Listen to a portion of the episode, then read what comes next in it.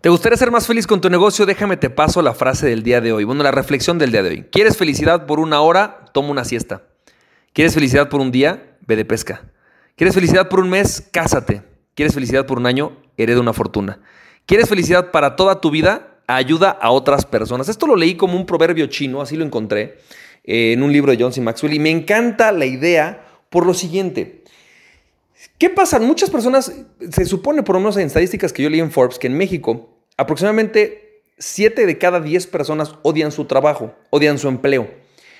Y una de las, digamos, salidas comunes, por ejemplo, la salida que yo tomé fue, bueno, pues si no me gusta mi trabajo, entonces me voy a poner a emprender. Pero resulta que después de un tiempo también muchas veces tu emprendimiento termina por no gustarte. Hay muchas cosas en el emprendimiento que pueden no gustarte, que terminan por no hacerte feliz.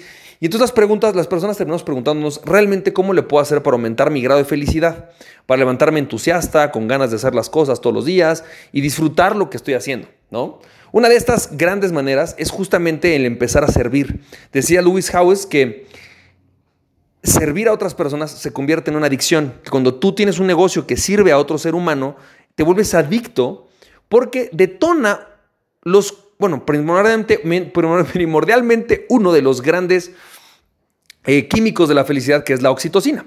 Hay cuatro químicos de la felicidad que algunos se liberan, por ejemplo, como las endorfinas, se liberan con el ejercicio, pero la oxitocina, que es algo que es vital para que tú te sientas feliz y aumentes tu felicidad, se genera muchas veces cuando generas lazos con otros seres humanos y se genera fuertemente también cuando ayudas a otra persona, cuando otra persona está sintiendo que sirves. Entonces, una de las grandes explicaciones de por qué quizás una persona puede estar deprimida en su trabajo y sentir que no le gusta es justamente porque no sabe para qué sirve, ni a quién sirve, ni cómo sirve. Así que si tú quieres incrementar la felicidad de la gente en tu organización o si quieres incrementar la tuya, encuentra realmente para qué sirve esto. A mí me encanta siempre, ¿no? Cuando veo en las organizaciones, o a mí, por ejemplo, me gusta mucho explorar mi misión de vida y utilizarla y recordármela todos los días, pero la verdad no entendía muy bien por qué y me di cuenta que era en parte por esto, porque cuando sientes que sirves a otras personas, realmente puedes crecer un negocio y ser feliz. Pero viene otra pregunta que para mí siempre ha sido, bueno, más bien recientemente se ha convertido en una de mis grandes preguntas y es, ¿por qué se, se supone que tenemos que servir a otros y ayudar a otras personas? De repente muchas veces muchas personas terminan siendo desgastadas, ¿no? Como que seguramente conoce esta típica persona que ayuda a mucha gente y de repente resulta que se quedó sin dinero o el día que tiene un problema nadie lo apoya. Y entonces dices, bueno, güey, ¿de qué sirvió? O sea, quizás te sentiste feliz, pero en el fondo y en el futuro, de repente servir a tanta gente no te sirvió, ¿no? Bueno, la realidad es que vamos a llevarlo al punto de lo vista a los negocios. Primero que nada, eh, cuando tú desarrollas un producto, para que este producto sea exitoso, tiene que ser un producto que le sirva a alguien, es decir, que la gente realmente cumpla algo que está buscando. Entonces, hay dos posturas en los negocios, ¿no? La primera es cuando yo hago un negocio para satisfacer mis necesidades, lo que a mí me gusta, lo que yo quiero y poder vivir de lo que yo quiero y hacer lo que a mí me plazca y yo quiera hacer, ¿no? Esta postura termina siendo que la que desarrollen, desarrollemos muchos productos que la gente no compra, que la gente no quiere y no está dispuesta para a pagar por ellos.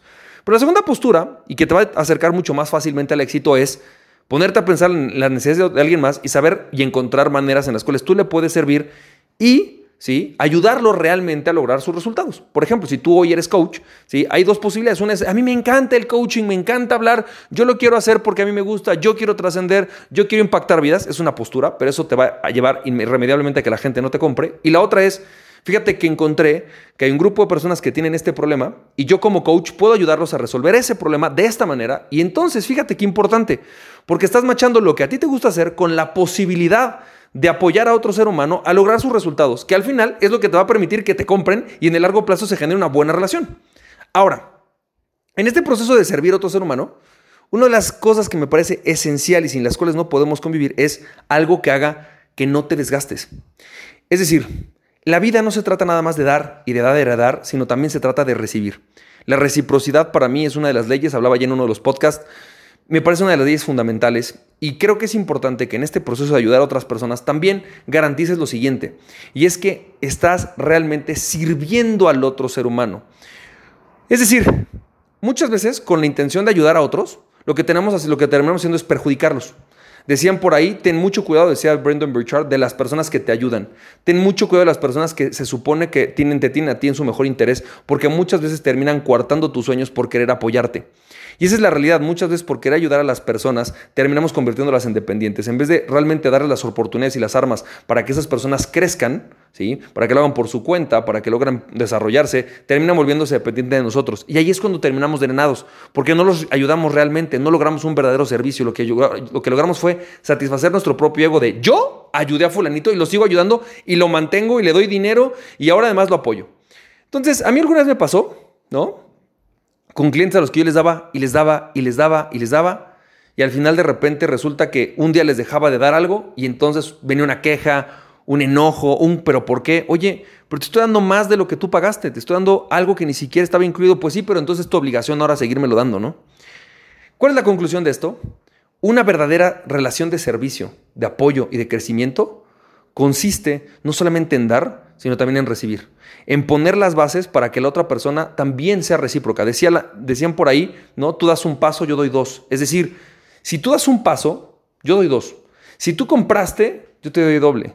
Si tú, de, una vez que compraste, sigues trabajando, yo voy a seguir al pendiente de ti. Si después de que sigues trabajando, ¿no? ¿Quieres más resultados? Yo también voy a ayudarte. Pero no me voy a desgastar con personas que de alguna manera no están dispuestas a poner un esfuerzo, que están esperando que yo les resuelva. Esto es clave.